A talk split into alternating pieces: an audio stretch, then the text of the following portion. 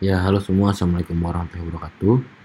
Uh, jadi sekarang saya mau ceritain buku lagi nih, yang buku selanjutnya.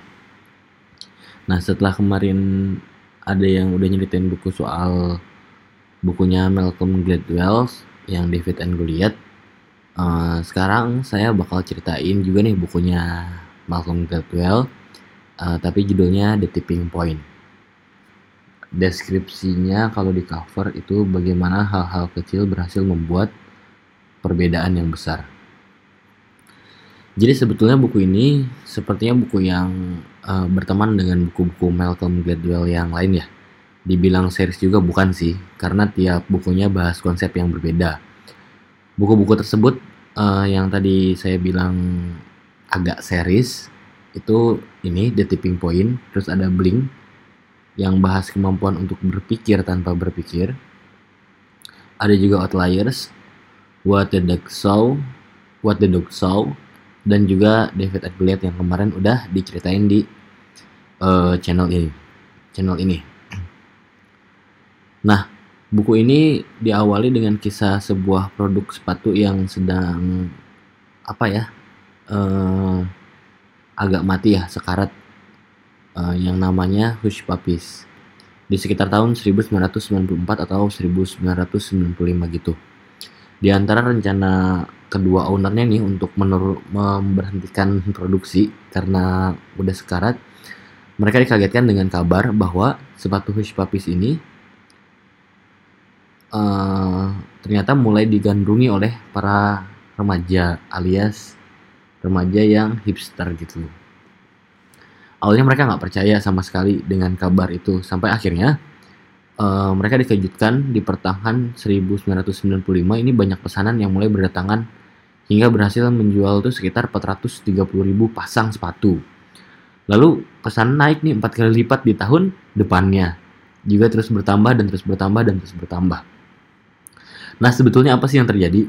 Padahal nih si anak-anak hipster ini juga kan nggak ada niatan sama sekali nih buat promosiin sepatu ini ada keajaiban apa. Selanjutnya, buku ini uh, juga mendeskripsikan keadaan di mana suatu kota yang tadinya punya tingkat kejahatan yang tinggi tiba-tiba nurun. Ya, di New York ya. Sebetulnya buku buku uh, apa ya? Penulis ini yang nulis buku ini kayaknya lebih suka uh, uh, nyebut penyebaran ini dengan istilah epidemi. Jadi kalau misalkan di dunia kesehatan nih, uh, epidemi ini merupakan kondisi di mana menyebarnya suatu penyakit dengan cepat di suatu wilayah tertentu. Ya mungkin uh, di buku ini dijelasin mungkin penyakit ini bisa diasosiasikan dengan hype-nya barang, sikap, perilaku, atau hal-hal lain yang bisa menular di masyarakat. Dan jadi tren gitu, jadi uh, dianggap wajar dan normal. Oh iya, di mana pada dasarnya uh, sebenarnya si epidemi ini nih selalu memiliki tiga karakteristik ya yang sangat mendasar. Pertama, yaitu si sifat menularnya atau bisa disebut contagiousness. Kedua itu adalah bahwa uh, soal apa ya karakteristik si epidemi ini, uh, padahal tuh perubahannya itu cuma kecil. Tapi ternyata malah bermakna besar. Dan yang ketiga uh, adalah perubahannya itu nggak bertahap. Nggak nggak apa ya nggak naik sedikit naik sedikit naik sedikit nggak kayak itu. Tapi uh, selalu dramatis. Nih ibaratnya kalau grafik itu dia nggak melengkung. Tapi dia diam di satu titik dulu lalu tiba-tiba mencuram tajam nah prinsip yang sama untuk menjelaskan ini uh, uh, juga bisa dijelaskan kenapa campak itu menyebar di sekolah atau flu menular saat musim dingin. Nah, sebutan untuk perubahan dramatis inilah yang buku ini coba jelaskan dengan istilah tipping point, the tipping point. Buku ini percaya bahwa tipping point ini dapat disebabkan oleh tiga hal, yaitu the law of the fuse atau hukum tentang orang-orang yang sedikit, the stickiness atau kelekatan, dan juga the power of context atau kekuatan konteks. Terkait hukum tentang yang sedikit atau the law of the fewest, Malcolm Gladwell ini percaya bahwa di antara kita semua ada sedikit orang yang punya bakat-bakat tertentu yang dapat menyebabkan tipping point.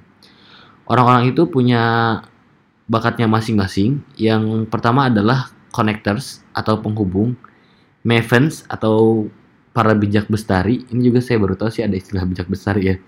Dan ketiga adalah salesman atau para penjajah atau apa ya orang yang menjual sebenarnya istilah menjual tuh nggak cocok ya penjajah aja penjajah nah mari kita bahas nih soal the connectors dulu atau para penghubung mereka adalah orang yang kenal dengan banyak orang tapi bukan sekedar kenal uh, biasa mereka juga nih beneran kayak passion banget itu loh untuk bikin jejaring nah tapi jelas banget nih kalau mau bikin sebuah tipping point itu nggak cuma butuh para penghubung doang. Karena biasanya informasi yang disebarkan itu sifatnya tuh acak dan sulit untuk disetting. Ibaratnya, uh, misal kamu minta teman kamu yang punya bakat jadi penghubung ini untuk nyebarin bahwa kamu punya restoran dan please dipromosiin dan segala macamnya. Itu belum tentu kan orang-orang bakal datang ke tempatmu kayak gitu bakat connectors ini sangat dibutuhkan sekali, tapi sebetulnya dia nggak bisa berdiri sendiri untuk menciptakan tipping point. Nah, uh, informasi yang mudah disebarkan ini biasanya datang dari orang-orang dengan kemampuan kedua, yaitu disebut mavens atau bijak bestari. Nah, kalau misalkan dicari nih, mavens ini sebenarnya kata yang asal dari bahasa Yiddish ya, yang artinya itu orang yang punya banyak uh, pengetahuan secara luas. Gimana cara jelasinnya? Kita pakai cerita aja. Jadi ada seseorang yang wawancara uh, si Mevans ini dengan kemampuan bijak bestari dan dia ngerekam pakai video. Jadi dia cerita bahwa uh, dia sudah memperhatikan bahwa ada kebiasaan orang minum kopi. Nah, ketika dia tahu itu, dia akhirnya mempelajari nih tentang, tentang ekonomi kopi, ketersediaan kopi di uh, apa ya di pekebunnya dan juga ramalan soal uh, kopi beberapa tahun kemudian. Nah, si Mavens ini bahkan bisa inget sampai detail harga sampai koma-komanya. Intinya, uh, mereka bukanlah pengumpul informasi yang pasif, itu mereka tuh apa ya aktif banget untuk nyari informasi passion lah passion untuk nyari informasi dan mereka suka rela untuk menceritakan pengetahuan mereka tentang sesuatu misal kalau kita datang ke toko sepeda nih terus lihat sepeda tiba-tiba ada orang yang nyamperin dia bukan karyawan di sana kita nggak kenal sama, sama sekali sama dia tapi dia bisa ngejelasin tentang sepeda yang lagi kita lihat kayak gitu. Padahal tadi dia bukan karyawan cuma sesama pengunjung gitu. Nah dia ini apa ya seorang maven seorang bijak bestari yang bahkan dia tuh bakal seneng kalau misalkan kita tanya-tanya tentang apa yang dia tahu. Nah dan mereka juga sebenarnya si mavens mavens ini mavens mavens para bijak bestari ini uh, suka untuk membuka suatu topik ya. Ya kelihatan lah orang pinternya gitu tapi perlu diketahui nih mavens itu bukan tipe orang yang bisa provoke atau orang yang kalau kita nggak yakin sama sebuah informasi, dia bukan orang yang bisa meyakinkan. Kalau diibaratkan dalam kehidupan sosial, Mavens ini uh, atau para bijak besar ini itu ibaratnya bank data. Nah, si connectors ini nih itu penghubung yang fungsinya untuk nyebarin si informasi. Dan ada tipe ketiga yang kita sebut dengan salesman atau penjajah yang punya bakat untuk membuat kita yakin pada sesuatu yang sebelumnya kita nggak yakin.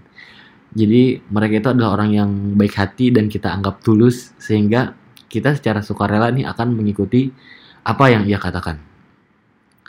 Tiga jenis itulah yang sedikit ada di antara kita ya. Mungkin di lingkungan sosial kita ada orang-orang seperti ini itu yang menyebabkan bagaimana sesuatu bisa jadi tren. Mereka lah ada orang-orang yang apa ya punya andil terbesar uh, menciptakan kondisi dan menyebarkan sebuah perilaku uh, atau hype benda jadi sangat terkenal di sekitar kita.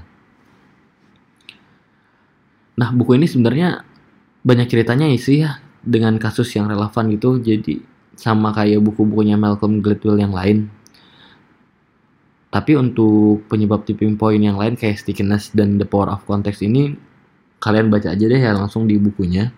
Karena sayang banget nih kalau misalkan eh, diceritain tapi kalian nggak apa ya nggak dapet em, cerita yang relevan di dalam buku itu. Contohnya untuk ngejelasin stickiness ini atau faktor kelekatan, eh, Malcolm Gladwell ini nyeritain soal bagaimana hmm, apa sih kita lupa nama programnya. Program TV anak tuh Sesame Street sama Blues Clues ini bisa struggle dan bisa mempengaruhi kehidupan kecil kita tentang edukasi tentang belajar. Kalau the- untuk the power of context ini eh, dia ngejelasin kenapa sih angka kejahatan di New York ini bisa kena tipping point. Padahal, padahal nih mengejutkan banget. Padahal walaupun orang-orang bilang ini karena faktor ekonomi yang baik atau kemam- apa namanya ya kualitas kepolisian yang lebih baik, ternyata bukan karena itu. Ternyata karena hal yang lebih sederhana dari itu semua. Menarik deh kayak misalkan kayak di kereta bawah tanah yang tadinya banyak terjadi pemalakan atau kayak gimana ternyata bisa diselesaikan dengan naruh dengan apa ya bilangnya ya dengan hal sesederhana membuat mereka disiplin untuk membayar tiket karcis masuk. Nah itulah sebenarnya lebih asik kalau misalkan baca langsung. Jadi silahkan berpenasaran ria dan mencari bukunya. Boleh pinjem kok cari aja gampang teman-teman kan punya kan dan kayaknya perpus-perpus juga udah ada deh. Atau kalau misalkan kalian mau beli waktu itu saya beli di toko Gunung Agung. Harganya tuh 75.000 kalau nggak salah ya. Nah, oh iya, udah sih gitu aja sih ya. Dan makasih udah dengar cerita tentang buku ini. Dan jangan lupa didengar juga cerita buku yang lain. Dadah, Assalamualaikum warahmatullahi wabarakatuh.